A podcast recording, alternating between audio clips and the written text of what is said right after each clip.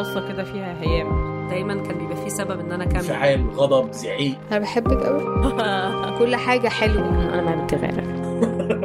روح عند بعضها. قصص عن تلك الطاقة التي تحرك الكون.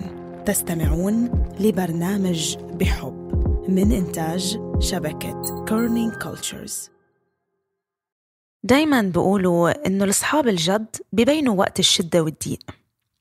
قصة اليوم بتحكي عن الصداقة.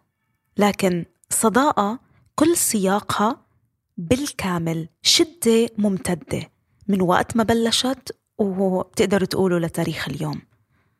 الصداقة هاي تكونت وكبرت في ظروف خارجة عن تحكم أصحابها. هاي الظروف اضطرتهم إنهم دايما يدوروا على طرق آه، يبتكروها يبتدعوها لا يتواصلوا مع بعض ويقووا هاي العلاقة والصلة. وبالفعل قدروا يوصلوا لدرجة من القرب يمكن صعب أي تنين يوصلوا لها إذا كانت الظروف عادية. التفاصيل اللي بينهم كلها دفى ولين وحب بس كانت دايما متغلفة بقسوة كمان. طبعا نتيجة السياق اللي انفرض عليهم. تحذير هاي الحلقة فيها ذكر لمحاولة إيذاء النفس. منتجة هاي الحلقة هبة عفيفي. خلينا نسمع القصة. أنا كنت شخص بقى من الطلبه الدحاحه بتاعت المدرسة على طول أول على المدرسة كنت جايب في ثانوية عامة 99 و7 من 10% كنت كان جاي scholarship هندسه في ال GUC الجامعة الألمانية. فدي كانت حياتي بشكل كبير مركز في ده وكنت بلعب basket بشكل يعني بشكل مهووس جدا. كنت بلعبه شبه طول الوقت كنت في فريق نادي الشمس ساعتها تحت 18 سنة.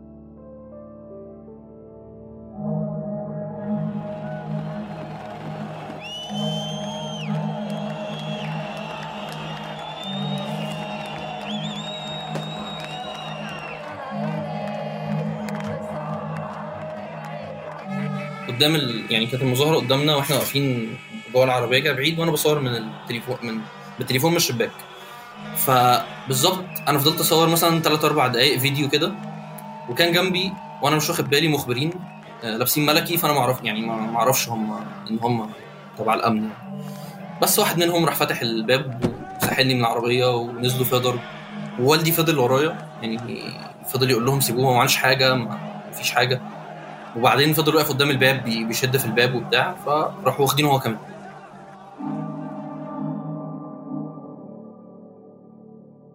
عبد الرحمن الجندي كان بيستعد لأول يوم جامعة.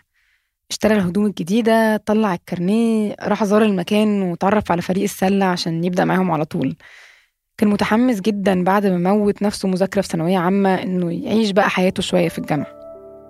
في نفس الفترة دي كان شايف على هامش وعيه كده الوضع السياسي المتفجر في مصر والعنف اللي حصل في الشوارع. هو كان لسه ما عندوش اهتمام يذكر يعني بالسياسة.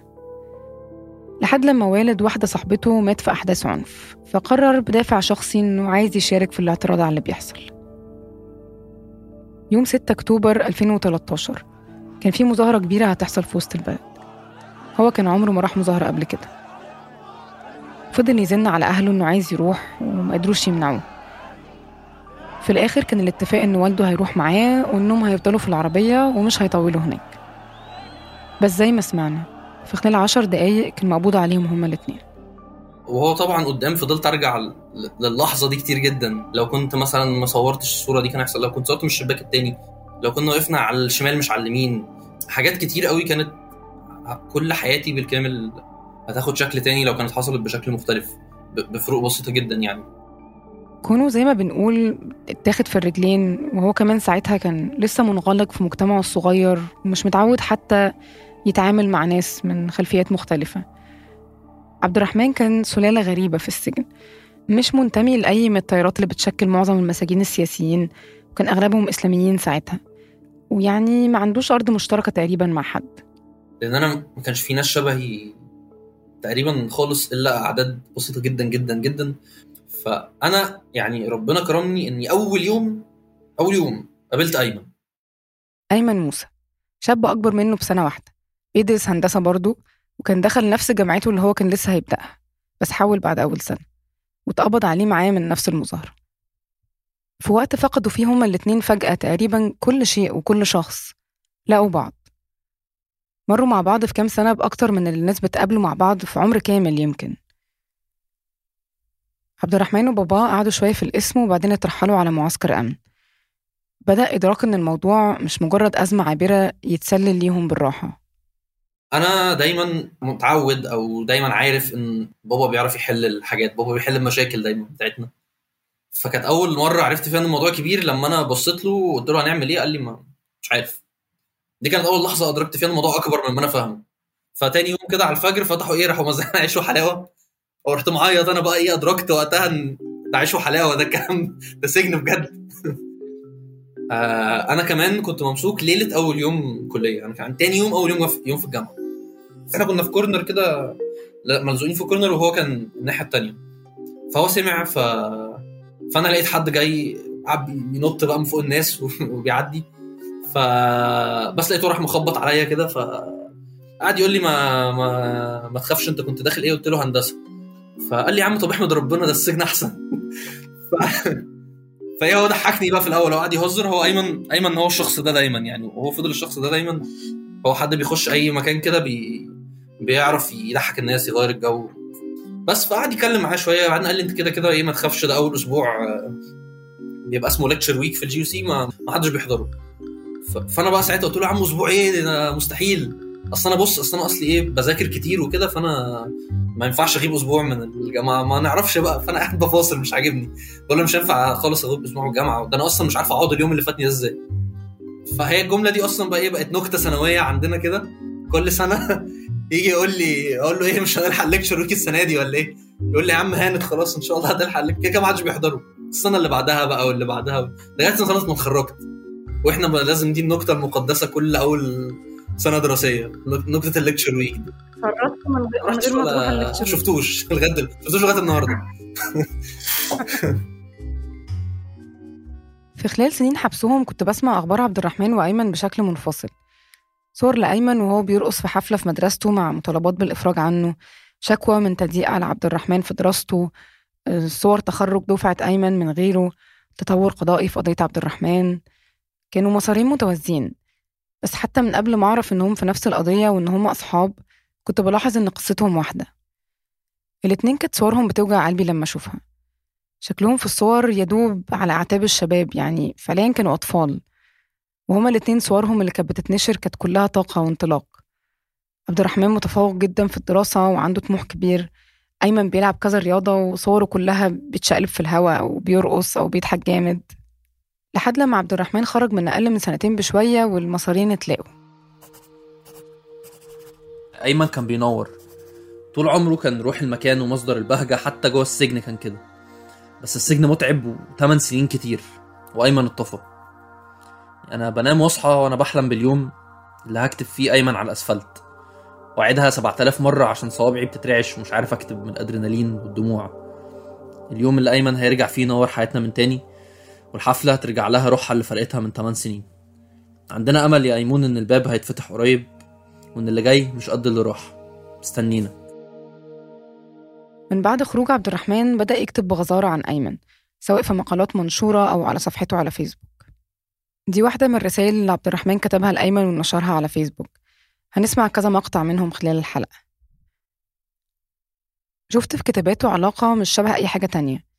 اتنين كبروا مع بعض أكبر من سنهم بكتير. في تجربة قاسية ووجودهم كان حاجة من الحاجات القليلة قوي اللي بتهونها شوية. أول سنة في السجن أيمن وعبد الرحمن كانوا في زنزانة واحدة. الزنزانة فيها 30 سرير كل واحد دورين. كان عبد الرحمن في سرير وفي السرير اللي جنبه أيمن فوق ووالده تحت.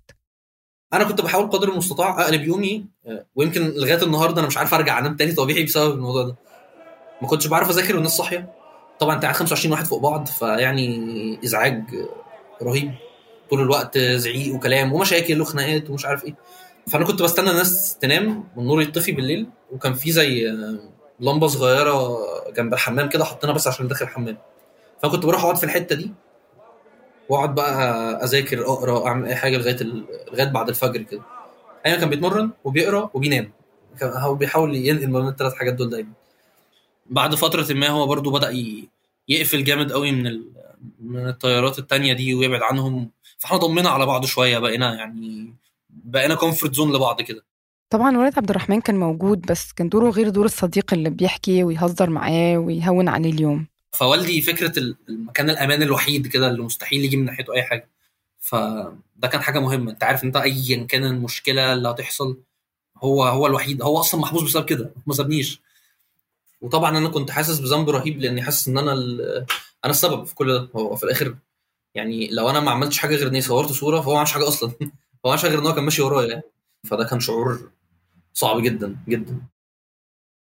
بعد تقريبا سنة كانت الصاعقة الأولى. قضية عبد الرحمن وأيمن كانت من معالم عبور مصر لمرحلة جديدة. زي ما تكون الأفعال حصلت في زمن والتبعات حصلت في زمن تاني بعواقب ما كانتش تخطر على البال. في 2013 كان سقوط حكم الإخوان المسلمين وسيطرة الجيش على الحكم. النظام الجديد ساعتها كان مصمم على القضاء على حركة الشارع بالكامل وبدأ تصعيد في العقوبات في قضايا التظاهر. التصعيد خلى مع الوقت وصولا للوقت الحاضر نزول الشارع في أي تحرك مخاطرة جنونية بس ساعتها كان لسه محدش عارف. يوم الحكم كان غريب شوية. العادي إن المتهمين بيروحوا المحكمة يسمعوا الحكم لكن هم فضلوا جاهزين في الزنازين مستنيين حد ياخدهم بالساعات ومحدش جه. هما كانوا فاهمين إن في تصعيد في قضايا التظاهر فتوقعوا حكم بالحبس. تخيلوا إنه هيكون ما بين ثلاث أو خمس سنين. محدش ولا هما ولا حتى الناس اللي بره كان لسه فاهم الدولة ناوية على إيه. أنا شخصيا فاكرة صدمة الناس كلها بالقرار. لقينا مرة واحدة واحد داخل بيخبط على البان 15 سنة. 15 سنة. 15 سنة. في وشنا كده. يا عم استنى بس. 15 سنة إيه؟ مش في دماغنا خالص بقى. وأنا قاعد قعدت استنى بس طب قاعد أقول عبد الرحمن الجندي ومحمد الجندي 15 سنة برضه؟ قال لي كله 15 سنة كله من أوله لآخره. فالموضوع كان بابا وقع أصلا ساعتها وضغطه عالي. دي كانت بداية سلسلة صدمات استقبلوها أيمن وعبد الرحمن مع بعض. ساعتها كانوا لسه عارفين يخففوا وقعها على نفسهم شوية. أنا أول ما رحت الزنزانة بتاعته لقيته إيه لابس إحنا كنا لابسين أبيض طبعا تحقيق لقيته طالع بيقول لي ترنج والترنج الأزرق ومش عارف إيه والأزرق حلو عليه قعدنا نهزر بقى على على موضوع الأزرق آه هيبقى لايق علينا ولا لأ؟ وعايزين بقى نبعت نجيب حاجات ترنج الكحلي بتاع توحيد النور بيقولوا حلو. كده قلبنا الموضوع هزار على طول. هو كان ما فيش هنقعد نعيط هنعمل إيه؟ كان لازم. بعد الحكم اتنقلوا لسجن تاني. وبعد سنة في سريرين بيطلوا على بعض قضوا فترة في زنازين مختلفة في نفس العنبر. العنبر اللي هو مجموعة زنازين بيتشاركوا المساحات المشتركة. فبيتقابلوا ساعة في اليوم اللي هي بيسموها التريض أو التهوية اللي هي بيطلع فيها المساجين لحوش العنبر. النقل المستمر والعشوائي ده من زنازين وعنابر وسجون مختلفة. ده في حد ذاته شكل من أشكال الفقدان الصعبة جدا في السجن. أنت مش ضامن منطقة الراحة النسبية اللي أنت طورتها في محيط سريرك دي فاضلة معاك لإمتى؟ ولا الشخص اللي أصبح أهم وجود بتعتمد عليه مكمل معاك في نفس المكان قد إيه؟ في الفترة دي كان عبد الرحمن وأيمن بيستنوا كل يوم الساعة اللي هيقضوها مع بعض كأنهم ما تقابلوش من أسابيع. عبد الرحمن بدأ من وهو في السجن كتابات بيوثق فيها تجربته وبتتنشر بره وبعد ما خرج كمل السلسلة دي. ده جزء من مقالة عن الوقت ده. أسمع صوتا يناديني من أول الممر فأنظر. أنهى أيمن تمرينه وآت باتجاهي. يصل إلي فأقوم وأحتضنه. عرقان يا ابني. يا عم عرقان عرقان يعني أنا اللي نضيف قوي. كده كده استحمى دلوقتي. ارد ضاحكا. لن أتكلم عن علاقتي بأيمن لأن هذا قد يتطلب كتابا. اختصارا هو أكثر من أخي ولم نفترق منذ يوم السادس من أكتوبر عام 2013 أجلس ويجلس القرفصاء. نتحدث كعادتنا. أخبره بأخبار زنزانتي ويخبرني بأخبار زنزانته أخبار آخر زيارة لي وله أسأله إن أبلغ أخاه السلام مني. يقول أنه نسي كالعادة. يلا انت مسطول أنا قايل لك قبل ما تطلع على طول. هي الزيارة كلها عشر دقايق أنا ساعات بنسى اسلم عليه أساسا. اضحك واضحك مع ان الموضوع ليس مضحكا بالمرة. لا نملك اختيارات كثيرة سوى الضحك.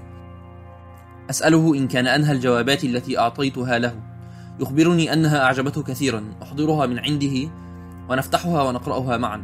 هذه عادتنا منذ البداية. أي جوابات تصل لأحدنا يجب أن تمر على الآخر اولا ليقرأها مهما كانت شخصية. إلا لو كانت من والدتينا. نضحك من أصحاب الجوابات الغريبة. أخبره أنهم لو علموا أننا نسخر منهم لن يرسلوا لي مرة أخرى. نكمل ضحكا على أي حال. واحدة جايبة سيرتي هنا بتقول لي أنت وأيمن أبطال يقول ضاحكا. ما يعرفوش اللي فيها ده منظر بطل. أشير إليه مخرجا لساني. اسم الله عليك بفانيلتك المقلوبة زي المجانين دي. يدفعني للأرض. نضحك. انظر إلينا من بعيد مرة أخرى. شابان يجلسان القرفصاء. وهي جلسة المساجين الرسمية يسندان ظهرهما للحائط. تغير شكلنا 180 درجة عن أول يوم. الزمن. تكيفنا وتعودنا على عدد لا يحصى من الأحداث غير الإنسانية حتى كدنا نفقد إنسانيتنا. لا يوجد شيء يدل على إنسانيتنا يراه الناظر سوى شيء واحد. نضحك. بكل بساطة نضحك.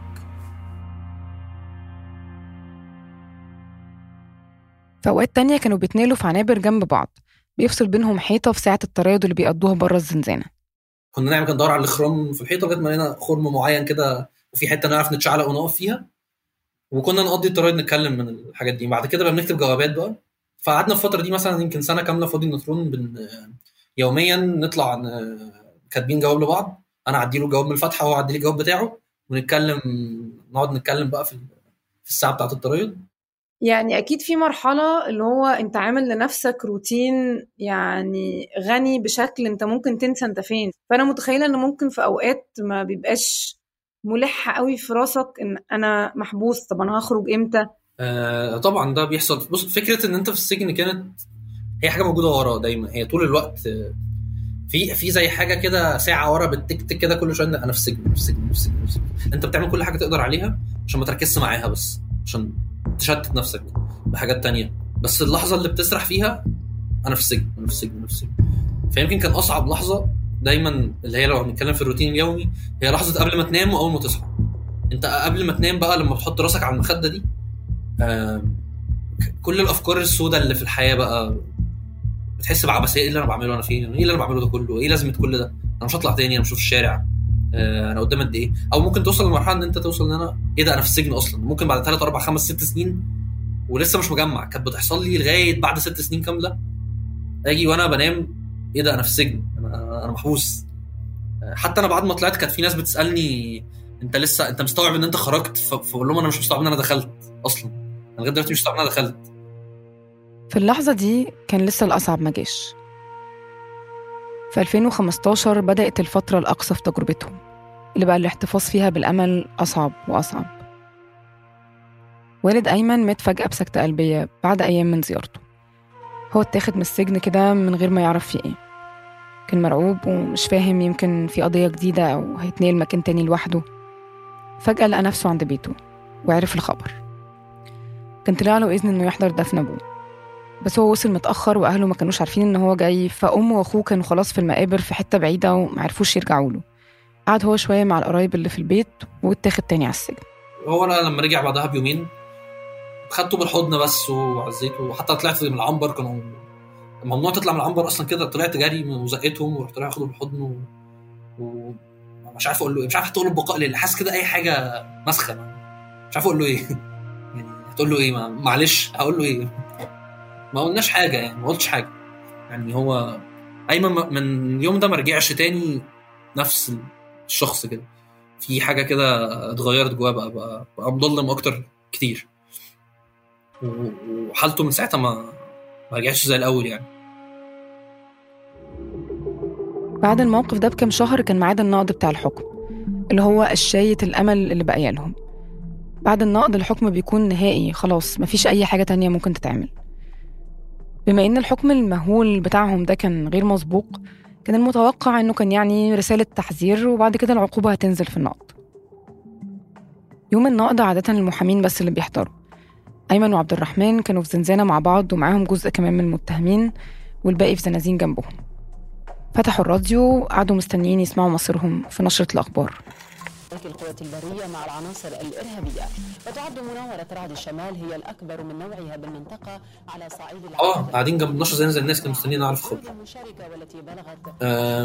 فبعدها جه الخبر. هو تأييد النقد على 59 متهمة. كنا ساعتها دول اللي هم ال- الناس الكبيرة وإن القصر قصر نزلوا ثلاث سنين وقتها. قدر عبد الرحمن يطلب من مخبر في السجن إنه يكلم أمه ويتأكد منها. بس جينا دهلي على الباب.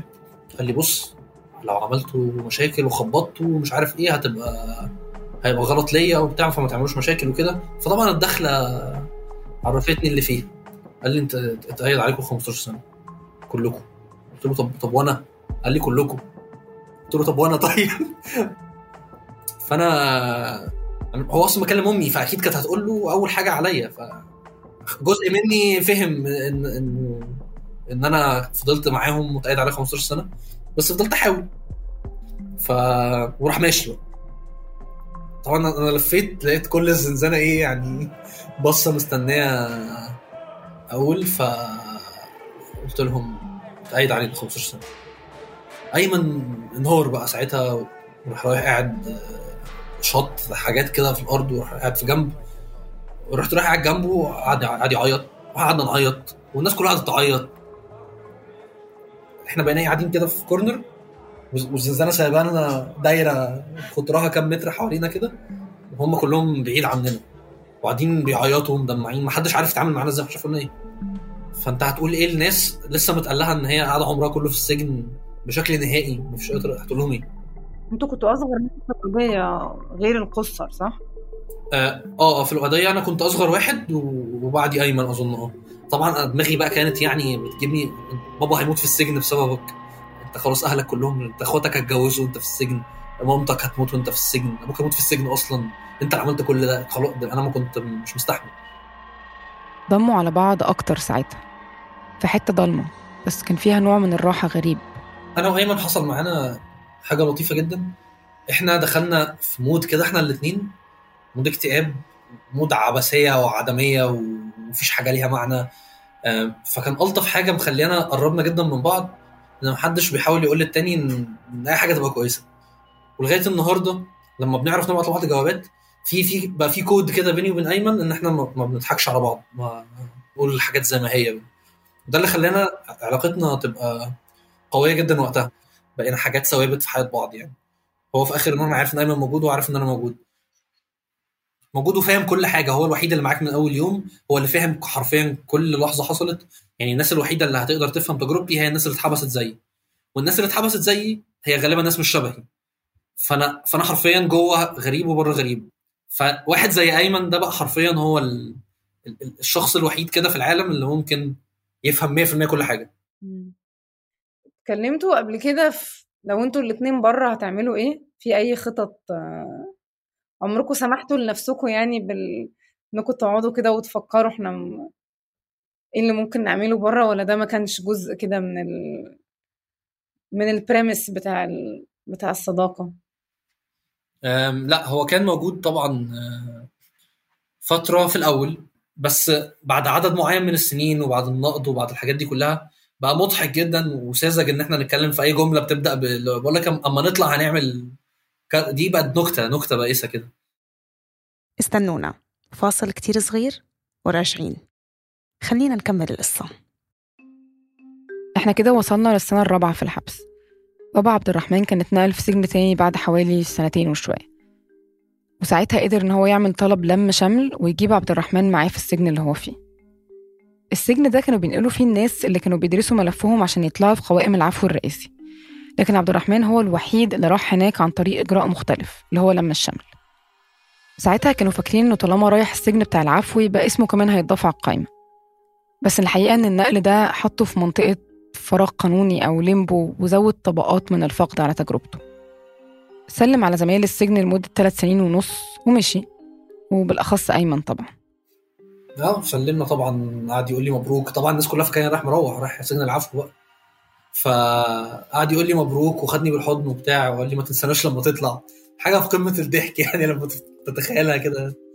نروح بقى وبسلم على الناس وبتاع وما تنساناش وحاضر يا جماعة ما تخافوش. فاحنا ما كناش واخدين ان هي نهائية ما كنا كنا بنودع بعض آه بس مش عارفين دي ده وداع نهائي ولا لأ. عارفين ان يمكن الشهر الجاي الاقي جاي عليا مثلا. ما كانش عارف إن اليوم ده في 2017 هو آخر يوم هيشوف فيه أيمن لحد النهاردة. بعد ما فات شهور على فراقهم بعت له القصيدة دي في زيارة مع أهله. هي القصيده اسمها صاحب الجدع. أنا كتبتها جوه أصلا لما كنت أنا وأيمن متفرقين وبعتها له حتى في زيارة. لما طلعت كنت سجلتها بصوتي هديتها له بقى يعني. آم، القصيدة بتقول عن الأخ الرفيق والصاحب الجدع عن الوجود اللي يملى الكيان وعمره ما ابدا لدع عن كتافكوا في كتف بعض وانتوا بتترنوا علقة موت. عن عينيكوا في عينين بعض ولحظة فهم من غير صوت. عن وقوفكوا في ظهر بعض في وش كلب من الكلاب. يومها عرفت إن ده هيكون أخوك رفيقك وجنتك وسط العذاب. عن أيام الاكتئاب وكل مرة بيتقفل للأمل في وشك ألف باب. لما اترميت على الأرض وياه وقلت له مش قادر أعيش. ساعتها سكت شوية وتاه وقال لك أنا عايز أموت. عايز أموت بس خايف من اللي هيجي واللي هيفوت عن كل لحظات السكوت اللي بألف ساعة من الكلام عن أيام البكا الطويلة لأجل لحظة ابتسام عن شعور القهر والغضب اللعين لما نتلاقى بعد ما دام فراقنا بتاع سنة. محطوطين جوه قفص فاصل ما بيننا سور شبك وانت على الناحية اللي هناك وعلى الناحية دي أنا. عن ضحكة بتصرخ من الألم ونظرات حزينة ومشتاقة. عن لحظة الحب العجيبة لما من بين فتحات الشبك صوابعنا تتلاقى. عن يوم ما دخلت الانفرادي والأكل اللي اتزحلق لي جوه من تحت عقب الباب. وصوته المكتوم من على النضارة ما تخافش هبلغ الشباب. عن جوابه اللي يسوى عندك مية كتاب. عن سهرتكوا طول الليل بتفضفضوا وسط الشخير. عن دعوتكوا وسط الصلاة كل يوم يبقى الأخير. عن وجع القلب والخناقات والتفتيشات اللي على سهوة.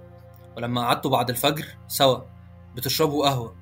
عن الأهل اللي بقى واحد البيت اللي بقى واحد والهم اللي بقى همين. عن لحظة الفراق وآخر كلمتين. عن حضن الوداع وآخر دمعتين. عن لحظة تجلي وانتوا ماسكين بعض. لما تفهم أخيرا إن واحد زائد واحد أوقات كتير بيساوي أكتر من اتنين. بس. ربنا يدام شملكوا قريب إن شاء الله. يا رب.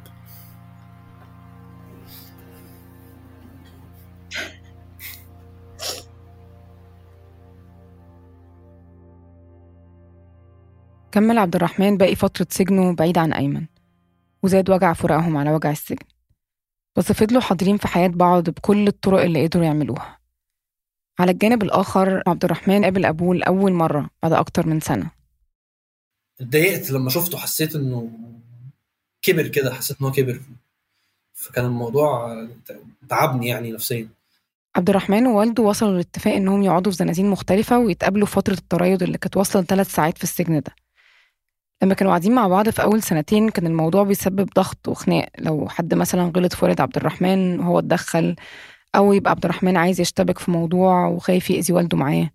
في الشهرين دول إحنا قربنا من بعض أكتر من ال- السنتين اللي قعدناهم مع بعض في زنزانه واحدة. فكان ثلاث ساعات صافيين بنتكلم فيهم وبنتناقش وبحكي له وبيحكي لي باخد في حاجات. كان موضوع لطيف جدا. وآخر الثلاث ساعات بخش الزنزانة. وهو بيخش زنزانته وأنا بقعد أذاكر وأخلص يومي عادي جدا. وتاني يوم نفس الكلام أقعد أطلع ثلاث ساعات معاه. بمناسبة المذاكرة بالتزامن مع كل الأحداث دي عبد الرحمن كان مستمر من أول سنة إنه يدرس هندسة لوحده ويمتحن. أنا فاكرة أصحابي اللي كانوا في هندسة كانوا مع وجود المحاضرات والمعيدين وتقريبا عايشين مع بعض عشان اللي فاهم حاجة يفهم التاني. وبرضه كانوا بيشتغلوا ليل نهار. عبد الرحمن كان بيعمل ده لوحده تماما. كان أهله بيجيبوا له الكتب والمحاضرات في الزيارة وهو يقعد في بداية كل فصل دراسي يعمل لنفسه جدول بحيث إنه يقدر يخلص المنهج ويروح يمتحن. أنا فضلت طول الخمس سنين كلية اللحظة الأولانية بتاعت أول ما بفتح المناهج دي نفس القدر من الرعب بالظبط. تفتح طلاسم مش فاهم أي حاجة. أنا كنت حتى بذاكر باسلوب غريب. يعني مفيش حد بيشرح لي فأنا بحاول أنجم أستنتج أجرب لغاية ما أبدأ ألاقي باترنز وأبدأ مع الوقت أبقى أحسن بحل أحسن أه، لغاية ما قبل الامتحانات أكون خلاص بقيت فهمت إيه ال- الدنيا ماشية إزاي. بعد شهرين من نقل عبد الرحمن عنده وأخيرا بعد أربع سنين سجن طلع قرار عفو لولد عبد الرحمن من ضمن قائمة كبيرة. كان معاه فيها كمان أكتر شخص عبد الرحمن قرب منه بعد لما اتنقل السجن الجديد ومعاهم النسبة الأكبر من مجموع المساجين اللي في السجن كله أصلا. ودي كانت بداية الفراغ القانوني اللي وقع فيه عبد الرحمن. أنا أفتكر اليوم اللي حصل فيه العفو ده هو هو آخر يوم أنا عيطت فيه آخر يوم عيطت فيه في السجن ما عدتش في السجن ابدا. فطبعا بابا لما جه برضه سابوه جالي على النضارة قال لي قال لي أنا أنا مروح في العفو. أنا مش مش مجمع. بس قعد بقى يقول لي هتطلع بعدها إن شاء الله القايمة الجاية وهو طبعا مش عارف يعمل إيه. شعور صعب جدا يعني. مرة واحدة بقيت لوحدي تماما. لوحدي بال- بالكامل. أول مرة أحس بإن أنا متعري كده في السجن ما فيش أي حاجة معايا. إحساس بقى إن أنا اولا إن هم مشيوا الاثنين دول بالذات وإن الناس كلها مشيت وأنا اللي اتسبت لوحدي ورا. إحساس صعب جدا. قاعد السجن منظره عارفه في الأفلام كده لما تيجي الدنيا بعد الحرب ويجيبوا الخرابة كده والدمار والأشلاء. أنا تاني يوم طلعت كده من الزنزانة شايف ال... الزبالة اللي في الأرض مطرح ما الناس كانت بتجري والشنط المرمية والناس اللي سابت حاجاتها ومشيت أصلا بهدومها كده. أنا ما كنتش عارف أحس إيه. أنا مستريح جدا أنا بروح. هم رهيب الذنب بقى كله اللي كان متكون ده إن هو قاعد بسببي. كل ده أخيرا هيتشال. ومعاه كل البؤس التاني ده. فأنا حسيت إن ال emotional system بتاعي اتحرق ساعتها. في حاجة لمس في short circuit مش عارف أحس بإيه. قعدت كتير عيطت طول الليل طول الليل طول الليل. وبعدين من يومها وأنا بطلت خالص. بطلت أقرب من أي حد بطلت بطلت اتعلق بالناس. بقيت حاطط كده حواجز كبيرة جدا. ما كنتش مستحمل أنا مش مستحمل اليوم ده. مش مستحمل يحصل واحد تاني زيه. الناس كانت بتيجي السجن ده أصلا كخطوة في سكة الخروج في العفو. إلا هو راح هناك بطلب لم شمل من والده ففضلت تتبدل عليه مجاميع مئات المساجين يجوا ويخرج معظمهم وتفضى عليه الزنزانة وهو قاعد. أنا عدى عليا خمس قوائم عفو هناك. بوست نفسيا يعني أكتر حاجة مؤلمة لأن أنت ما تبقاش عارف إن أنت مش مروح لغاية ما ما تروحش. فكل عفو أنت بتنزل بلبس هدومي وبلم شنطتي واحطها على ظهري وبقف قدام الباب مع الناس. وكل عفو هما بيروحوا كلهم وأنا بتبقى وأرجع تاني أقلع هدومي وانزل شنطتي واطلع فبقيت العفو باتنين ما بقومش من على السرير. بسلم عليهم كده وخلاص وسلام.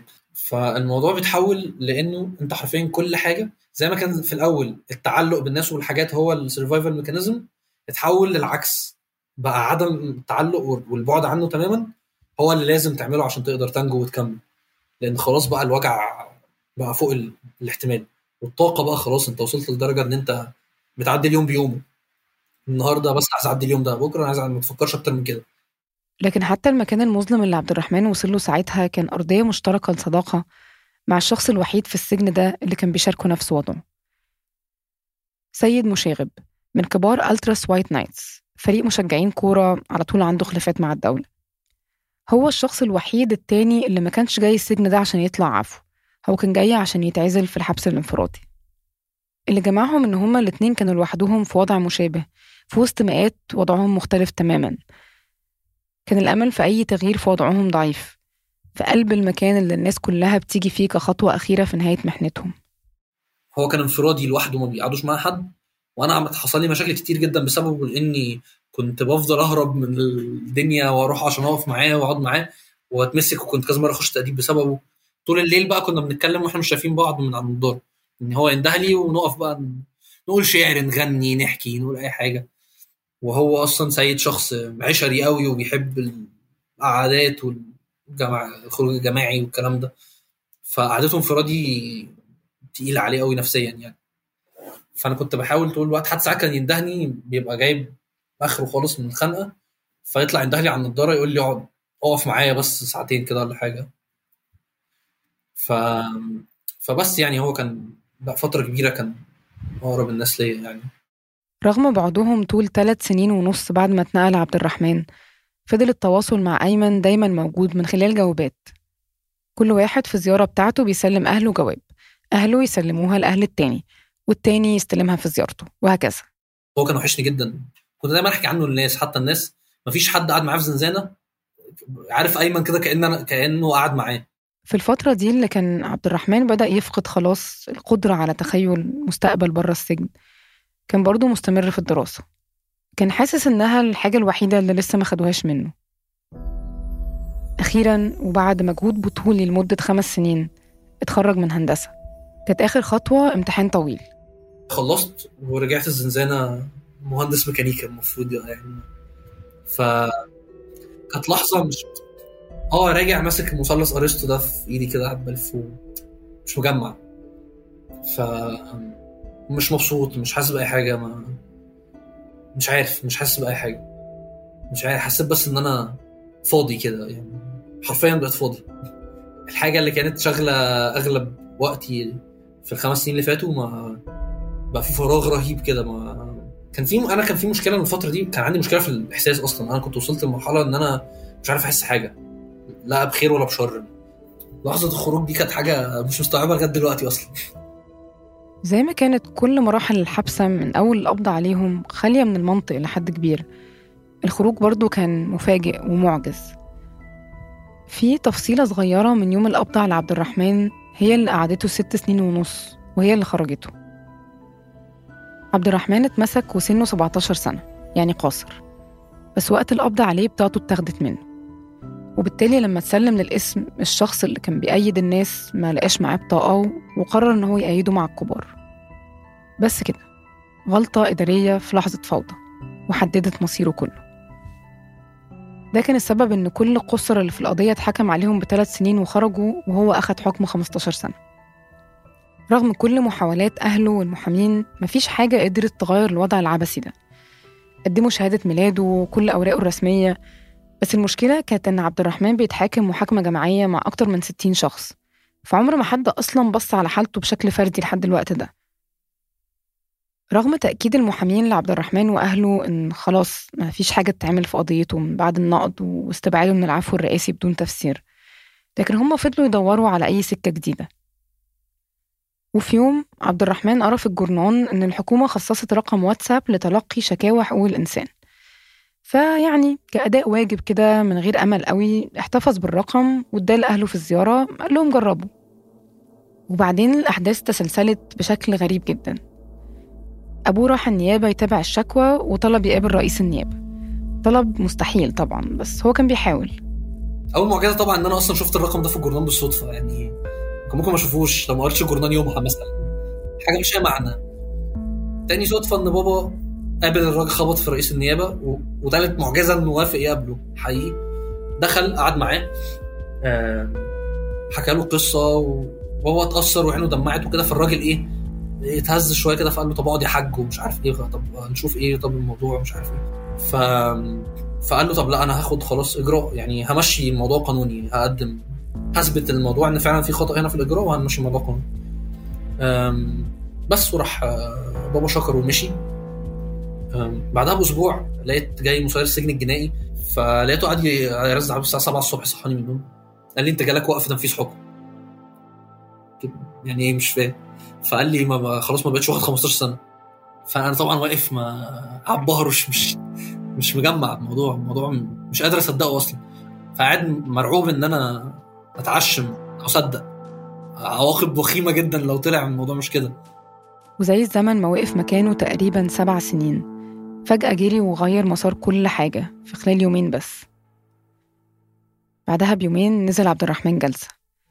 أهله كانوا كلهم هناك ومحدش مصدق نفسه والمحامين بيقولوا له اللي بيحصل ده معجزة. القاضي سمعه ورفع الجلسة للتداول. لقينا المحامي جاي من بعيد كده راح جاي يقف علينا راح قال لي إخلاء سبيل مبروك أمي بقى طبعا انهارت بقى طبعا يعني عياط و كانوش مصدقين بقى. أبويا قاعد يقول لي أنا أنا اللي روحتك يلا خليك فاكر. أنت حبستني وأنا روحتك.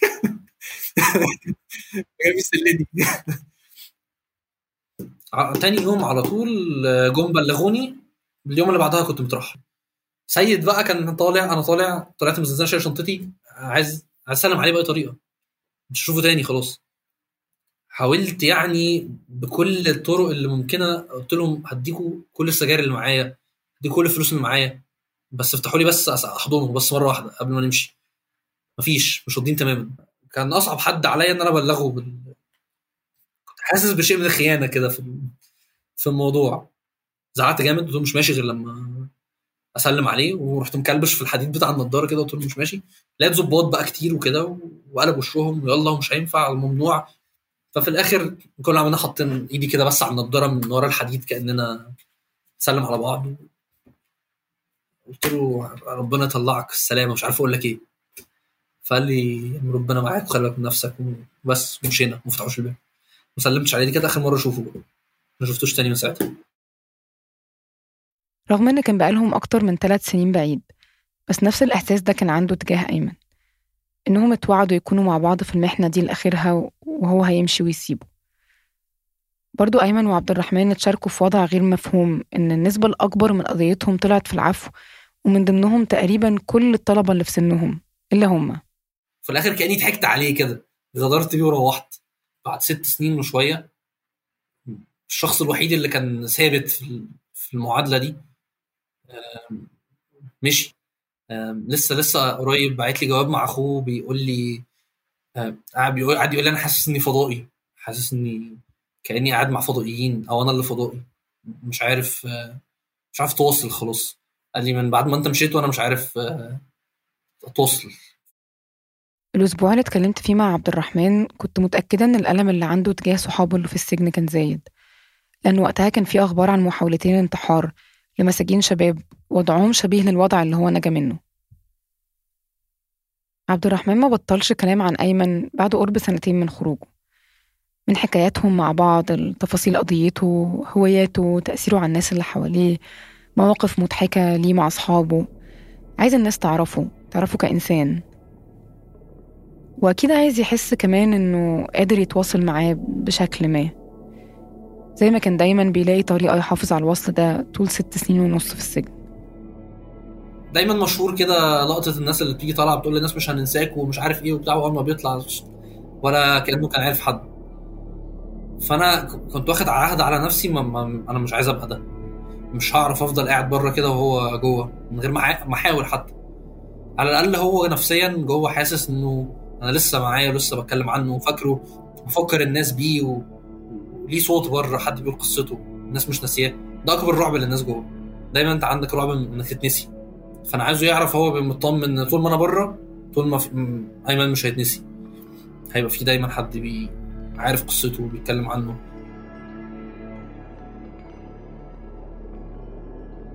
آه كنت أنا وأيمن بنحب أغنية Diamonds بتاعت ريانا كنا بنقعد نغنيها دايما في أول سنة سجن. كانت لسه أيام 2013 فكانت جديدة ومشهورة لسه يعني. فكانت أكتر حتة مشهورة فيها لما كان في الكورس بتقعد تكرر shine bright like diamond كل شوية.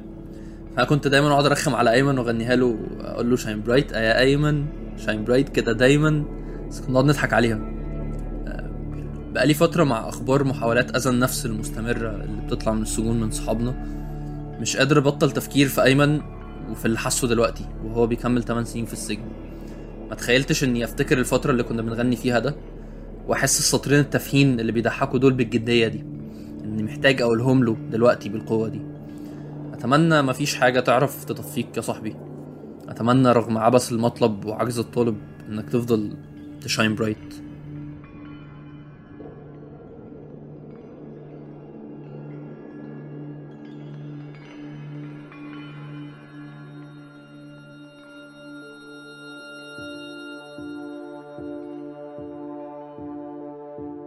هاي الحلقة من إعداد هبة عفيفي بدعم تحريري من الفريق العربي. التصميم الصوتي لمحمد خريزات. شكرا كتير لعبد الرحمن الجندي على مشاركتنا قصته ولتأديته كتاباته صوتيا عشان نحطها بالحلقة. شكرا كتير عبد الرحمن. دايما بنحب نذكركم إنه بتقدروا تتابعونا على الإنستغرام أو على تويتر. آخر طلب للمستمعين إذا حبيتوا الحلقة ما تنسوا تشاركونا تقييمكم وتتركوا لنا رأيكم لأنه التقييم والرأي بيسهل كتير إنه الناس تلاقينا على منصات بودكاست أكتر. وكمان ما تنسوا إذا حبيتوا الحلقة تشاركوها مع الأصحاب والأحباب مع كل حدا حواليكم بحب هذا النوع من المحتوى. وما تنسوا تشتركوا بالقناة عشان تضلكم تابعينا وتعرفوا إمتى بتنزل كل حلقة. بلاقيكم الأسبوع الجاي في حلقة جديدة من بحب. باي باي.